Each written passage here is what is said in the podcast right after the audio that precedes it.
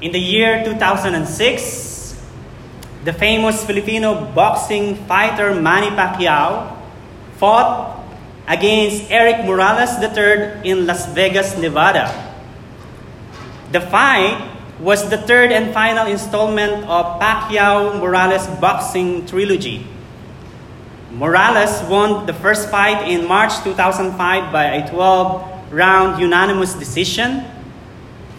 Their second fight took place in January two thousand six and was billed, "The Battle Continues." Pacquiao won the fight via technical knockout in the tenth round. So they are tied. And if you are a boxing, boxing fan like me, um, I can imagine how excited you are as the day of the final match approaches. Although I'm a boxing fan of Manny Pacquiao, I was not able to watch the fight. I remember I just listened to a radio station, but as I listened to the fight that is going on, I remember how fast and how loud the the beat of my heart is. And then I rejoiced and I was so happy because he won the game on the third round via technical knockout. And after a day, I watched the news over the T V and discovered that almost all the busiest road in the most congested place in Metro Manila and all over the Philippines was free of traffic because most Filipinos were watching the fight. Filipinos all over the place celebrates. I saw that on T V. They were shouting, they were clapping, they were even hugging each other whom they do not know. They were so happy. The victory of Manny Pacquiao has become the victory of all Filipinos. I can imagine this must be the same intense atmosphere as you are watching your own favorite sports game or sports match. You probably shouted, jump, clap, hit the air whenever your team scores on the screen. And you pro- probably remember how fast your heart beats, how high your shout is, how loud your clapping is when your team won the game. As excited as you are and me, I imagine that the psalmists of Psalms ninety-eight have the same kind of joy and triumphant and victorious feelings as he encourages God's people to shout loudly, to play melodious instruments, and to sing triumphantly because of the Lord's victory. And as natural as someone who celebrates the victory of his favorite sports match or sports team, I mean, God's people should naturally celebrate with joy in praising the Lord for his victory. So this is what Psalms ninety-eight is talking about. This is what I want you to bring home today. King Jesus has triumphed, so give him praise. This will be our main idea. King Jesus has triumphed, so give him praise. And I divided our text today into three parts to see this idea. And there are three points that I would like to uh, tell you or teach you about this text. In verse one to three, it talks about the reasons for praise. The reasons for praise. Verse four to six is the occasion of praise. The occasion of praise. And then in the last three Verses, verses, nine, verses seven to nine is the anticipations of praise. The anticipation of praise. So now let's look on the first three verses of our passage, Psalms ninety-eight verse one to three, and see why God is worthy of praise, because there are many reasons to praise him. Sing a new song to the Lord, for he has performed wonders. His right hand and holy arm have won him victory. The Lord has made known, has made his victory known. He has revealed his righteousness in the sight of the nations. He has re- remembered his love and faithfulness. to the house of Israel. All the ends of the earth have seen our God's victory. The reasons for praise. So why do God's people sing to the Lord? As what we can see today, we sing to the Lord. Visit several churches, and you will see that singing to the Lord is part of the life of God's people. Similarly, our text today begins with an instruction, sing a new song to the Lord.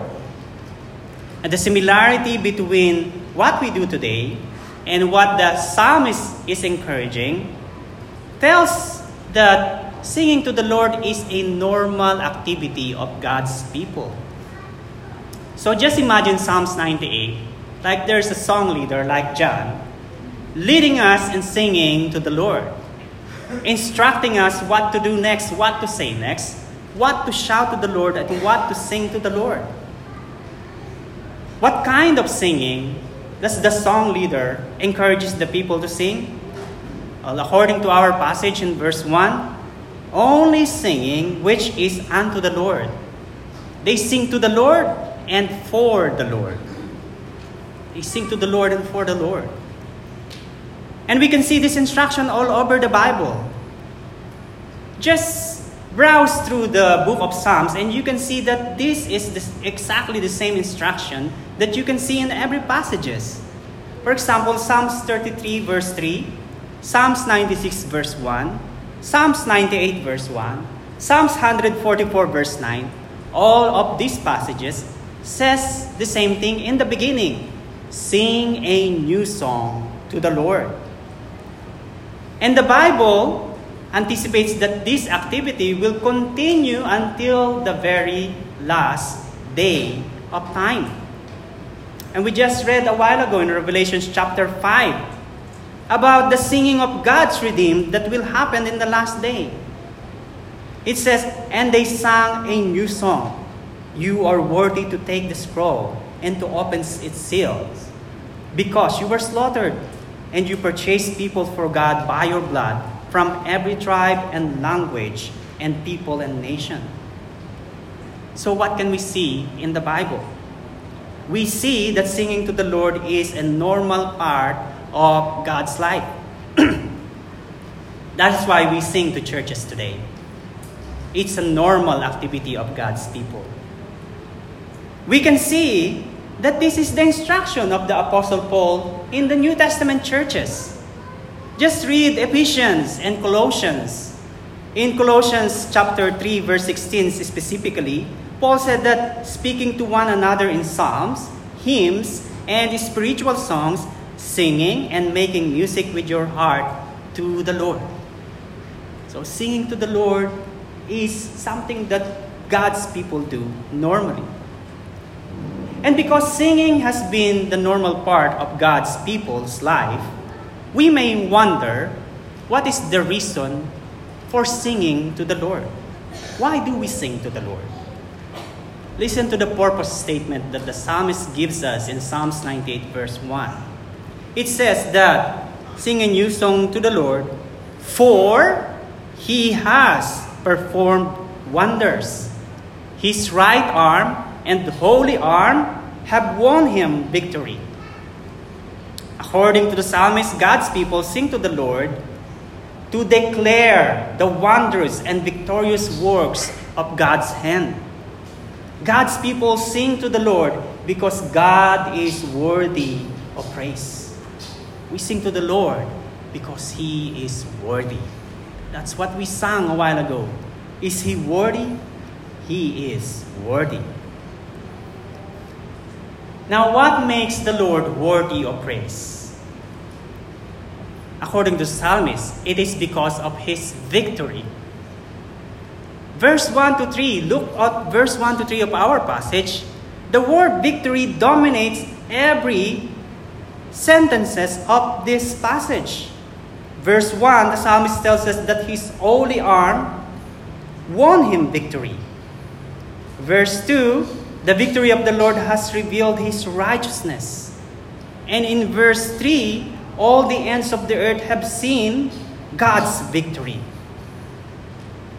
But not only in Psalms ninety-eight, the victory of the Lord permeates every passages of Psalm. Just browse again through the book of Psalm. You will read many victories recorded by King David, by Isaac, by the sons of Korah, whenever they sing to the Lord. And there are many victories of the Lord recorded in the Bible. For example, God's victory over the people of the walled city of Jericho.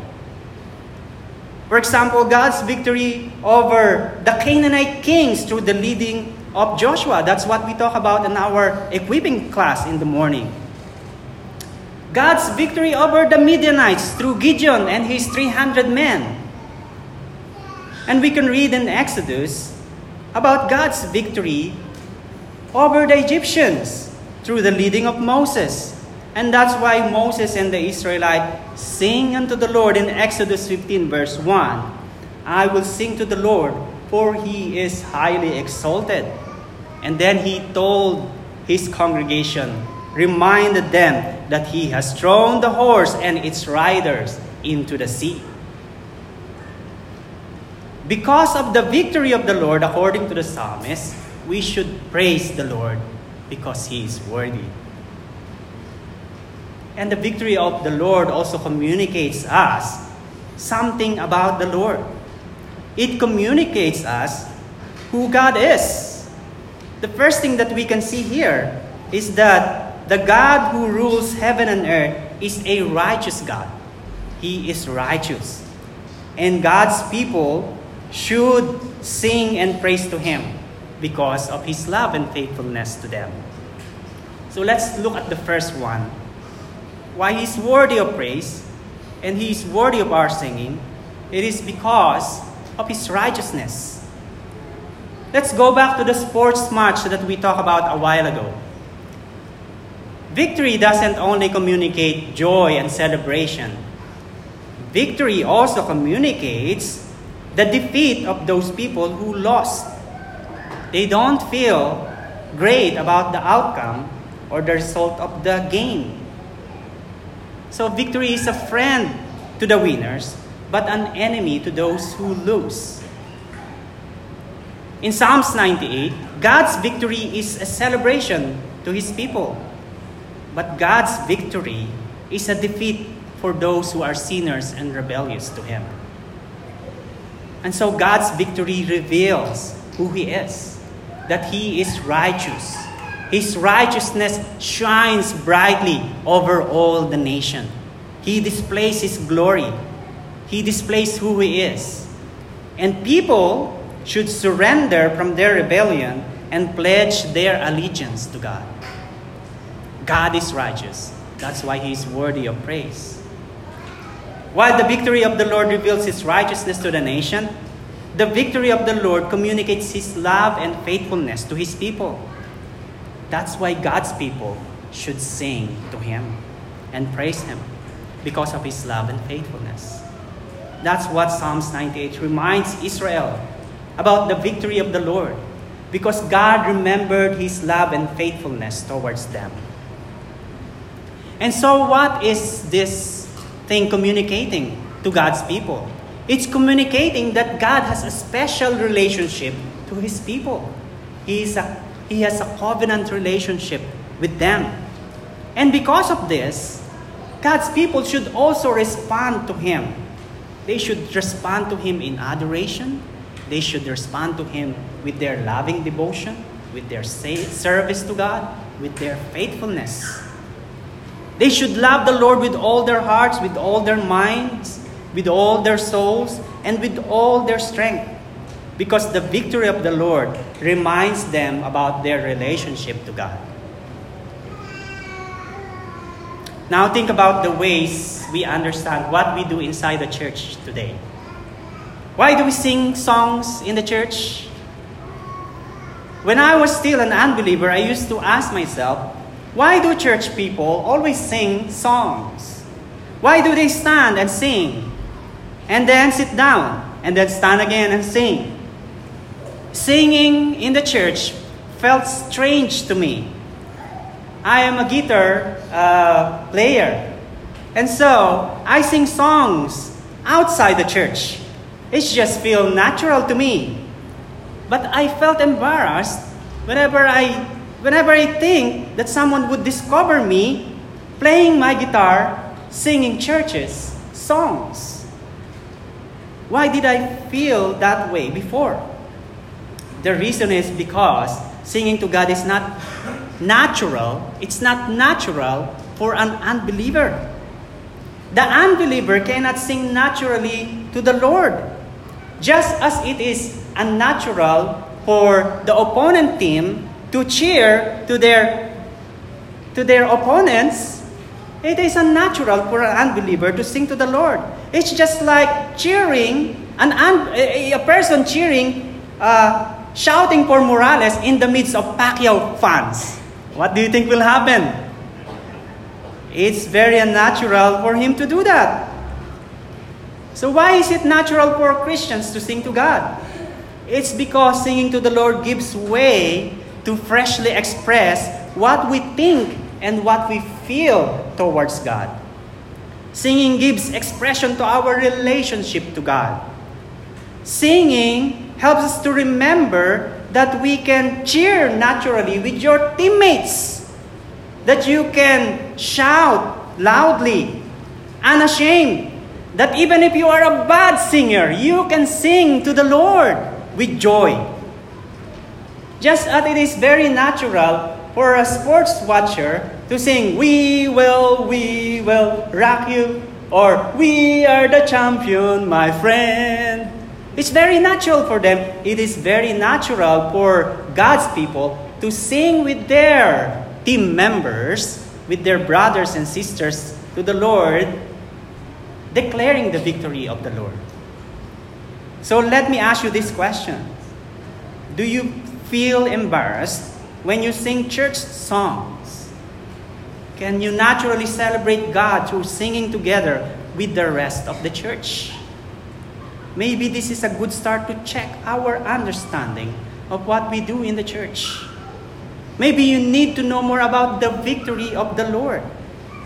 What is the victory of the Lord that He has won, so that it will be natural for you to sing to the Lord? And that is why it is very important to ask, what is our understanding of God's victory? People today often talk about living a victorious life. We think of victory as something related to our status in life. We think of victory as something related to our achievements in life. We think of victory as something that we need to gain. And the fresh expression of our celebration only happens once we become someone, or once we achieve what we want to get, or once we gain, gain the things we want to have in life. And instead of a fresh expression of praise, singing to the Lord in the church, the content of our hearts is the expression towards God that goes like this: "God, if only you can make me rich, then I will be finally peaceful. If only God can give me a spouse, then I can finally be happy. If only God can give me my dream job, then I can give my time to Him.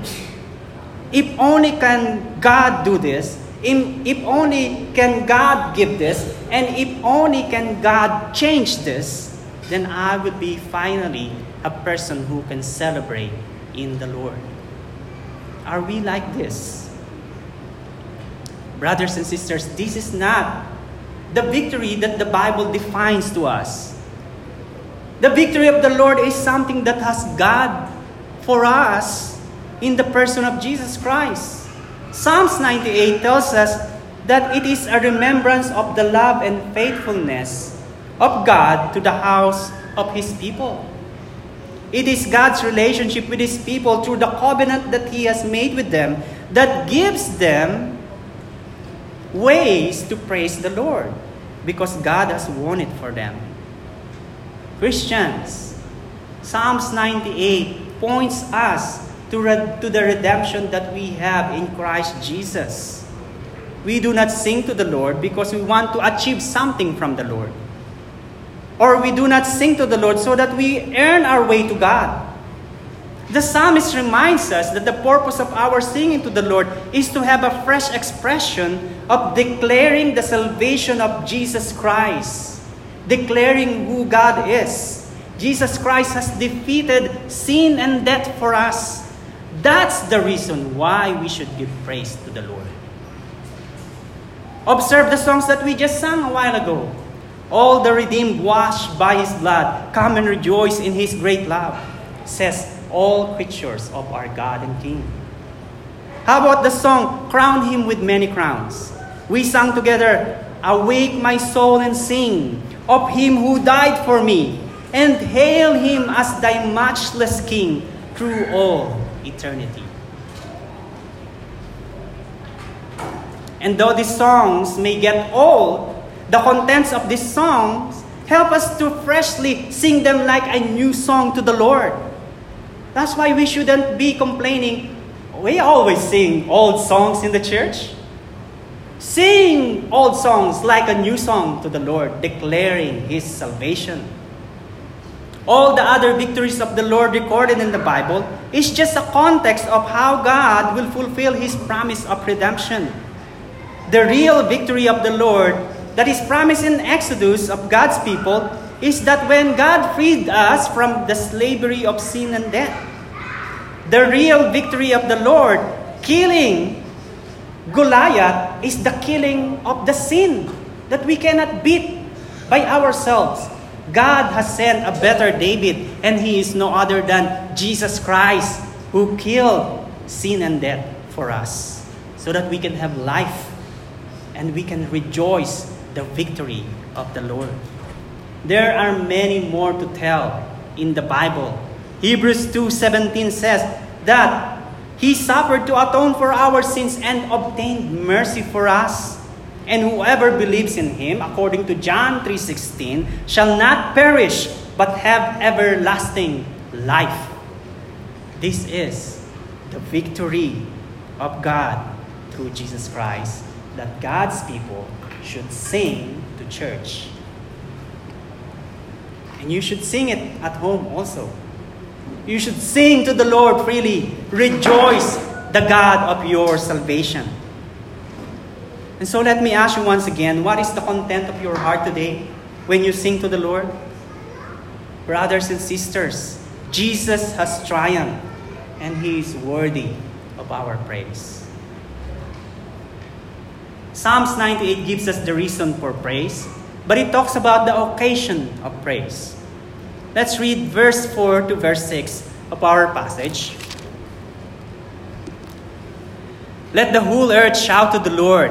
Be jubilant, shout for joy and sing. Sing to the Lord with the lyre, with the lyre and melodious song, with the trumpets and the blast of the ram's horn. Shout triumphantly in the presence of the Lord our King. This passage tells us that there is an occasion to praise the Lord for. The occasion is every day because the Lord has won us victory.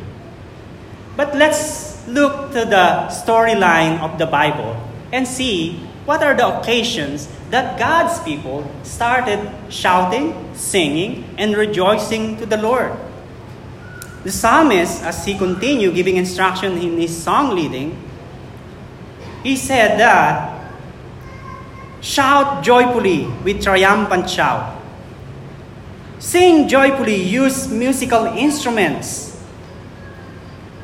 Blast the sound of the, the horn or the trumpet. And when an Israelite is reading this passage, any Israelite would be able to determine what kind of shouting is happening in this psalm. It is a shouting of those people who are work, welcoming or greeting their king who has triumphed. They are welcoming someone who has brought home the victory, like the one who came from the battle. They are the one welcoming King David, rejoicing that he has won victory for them. So an Israelites know that this rejoicing is for welcoming a king that has triumphed for them.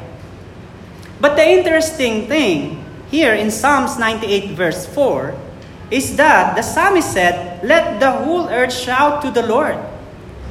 The psalmist did not limit his invitation to the Israelites only, but he extended his invitation to the whole earth to shout triumphantly to the presence of our Lord and King. The invitation has been opened to many. And in the New Testament, we can see a fulfillment of the prophecy written in, in Zechariah nine nine that describes the, the same kind of triumphal rejoicing in welcoming a king. The people of Jerusalem greeted Jesus Christ when he entered their city. And let me read for you Matthew twenty-one, starting verse four. This took place so that what was spoken through the prophet might be fulfilled. "Tell daughter Zion, see, your king is coming to you, gentle and mounted on a donkey, and on a colt, and the foal of a donkey."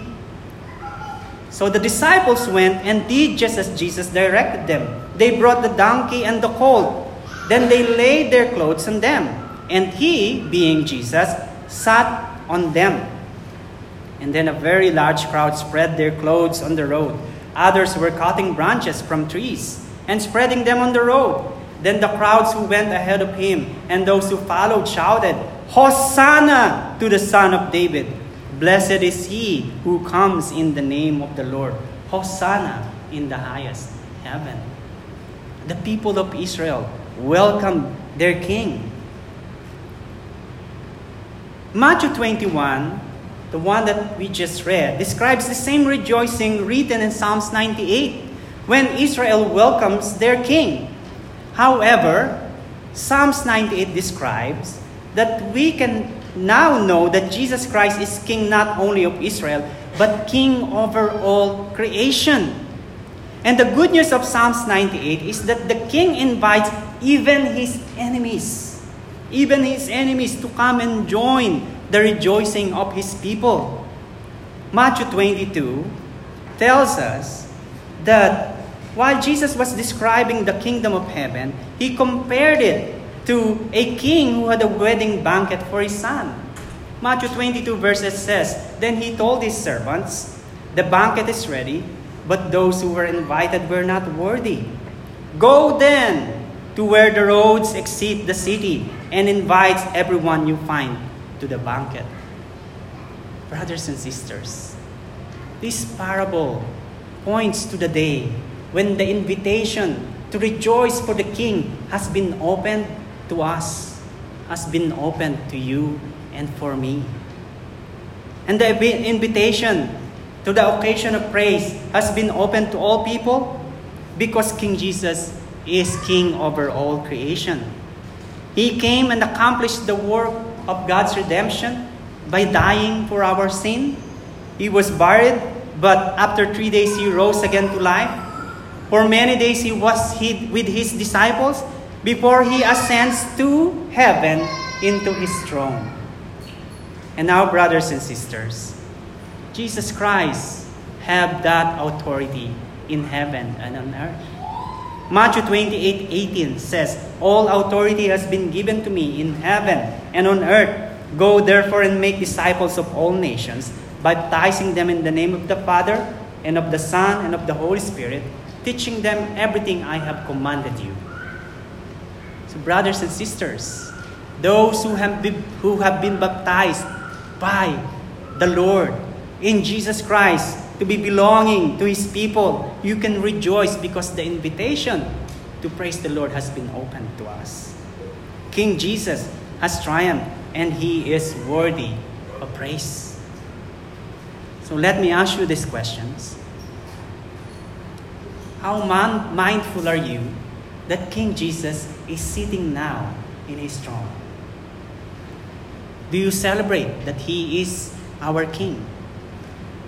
My dear friends, when a king ascends to his throne, know that those who are opposed to him will need to surrender and bow down before him. Will you fear him who has the authority over us today? My dear brothers and sisters, because King Jesus is seated on his throne, The call of the psalmist is to offer Him praise and celebrate His kingship. Psalms ninety-eight is a reminder that the king rules and reigns, and it doesn't encompass only Israel. It encompasses everyone of us living around the world. It even encompasses the four corners of your home, the four corners of your office, the four corners of this world. The king's rule is not limited. And the king rules not only on Sundays. He rules also on Mondays. He rules on Tuesdays, Wednesdays, Thursdays, Fridays, and Saturdays. He rules every day of our life. He is not king only when we come to the church. He is king everywhere. He is king even in the time that we are alone. So my dear friend, have you understand who Jesus is? What is the purpose of singing of the church during Sunday singing? Well, we sing to God because He is king over all creation.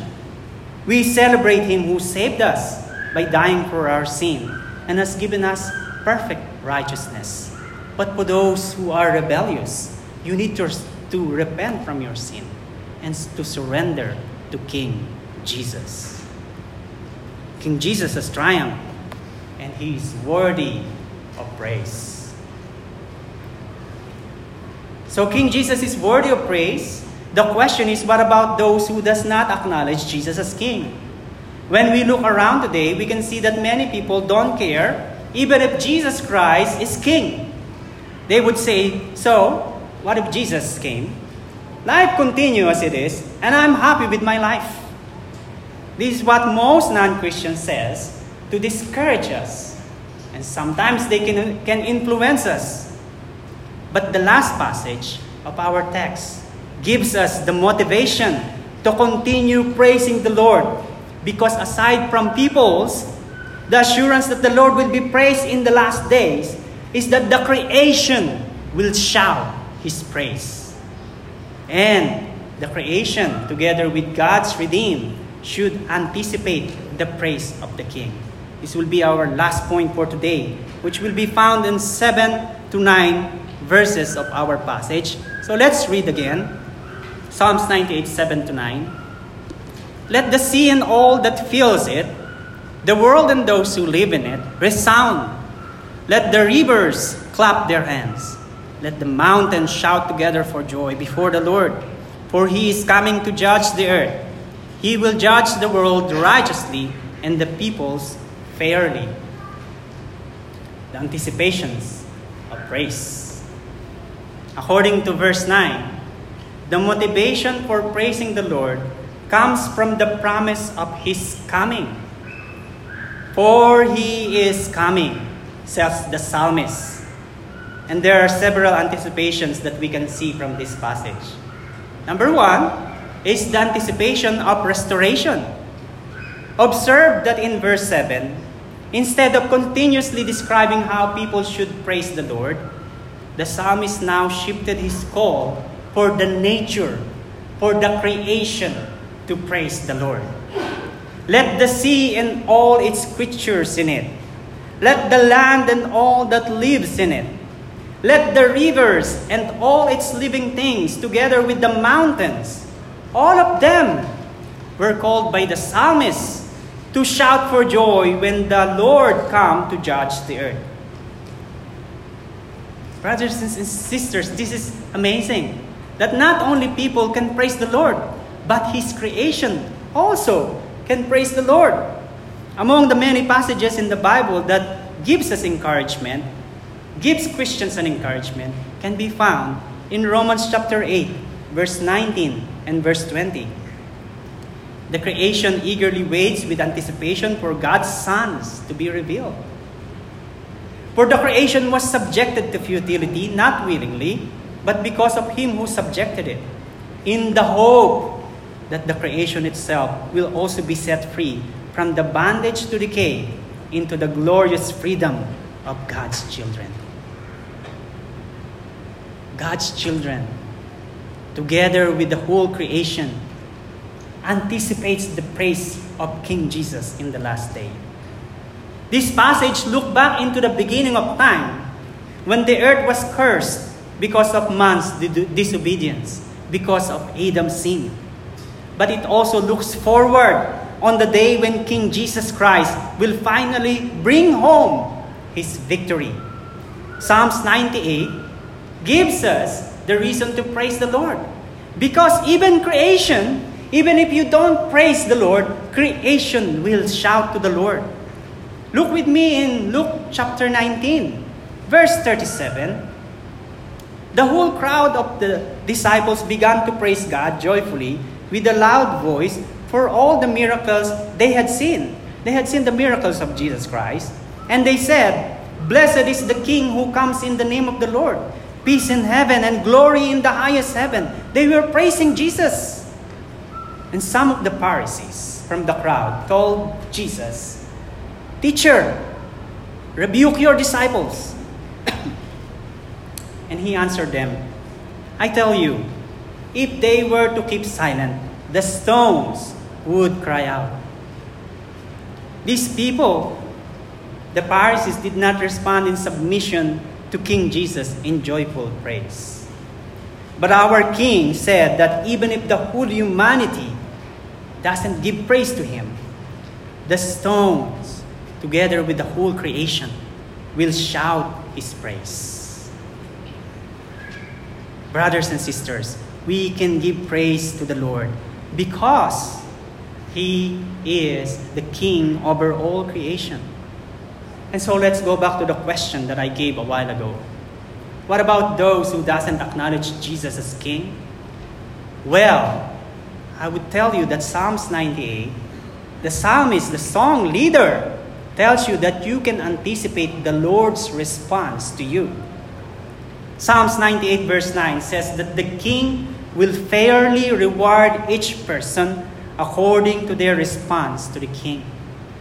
Each person will be judged fairly. For the mouth of King Jesus himself has said in John chapter five verse twenty-four, "Truly I tell you, anyone who hears my word and believes him who sent me has eternal life, and will not come under judgment, but has passed from death to life."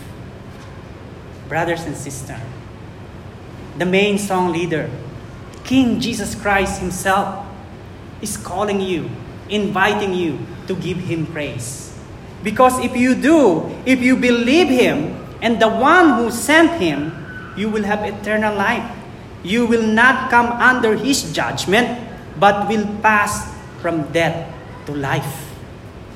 You can rejoice and praise him because King Jesus has triumphed and will come back to complete his victory. Brothers and sisters, give him praise. Because of this, let me ask you this question.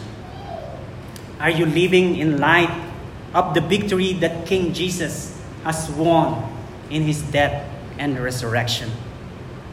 Are we living our lives in light of his return?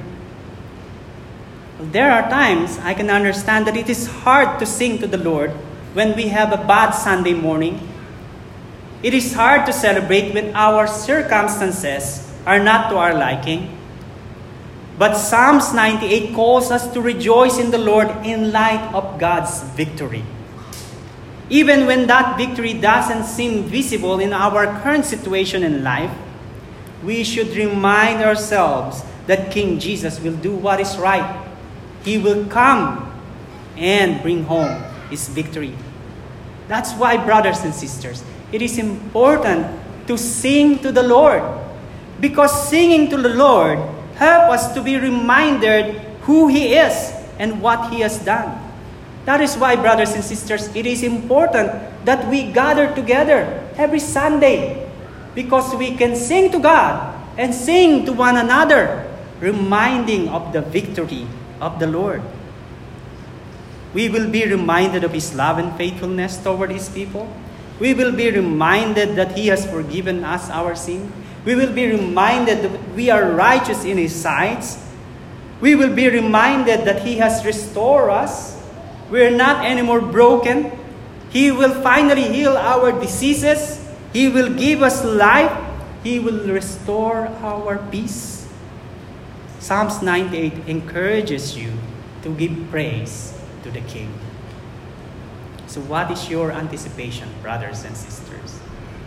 Is your mind set, set for things on earth or on things that are from above? Fix your eyes on Jesus. Meditate on His promises. Anticipate His return. Live your life anchored to the victory that our King Jesus has won for us. Sing to the Lord and give Him praise because King Jesus has triumphed. The Lord is worthy of praise because He is Lord and our King. King Jesus is now seated on His throne, and He will come again to bring many sons to glory. All peoples of the earth are called to repent from their sins and put their faith in Jesus Christ. All people of God should give praise to Him. Is He worthy to receive honor, power, and glory? Brothers and sisters, He is worthy. King Jesus has triumphed, so give Him praise.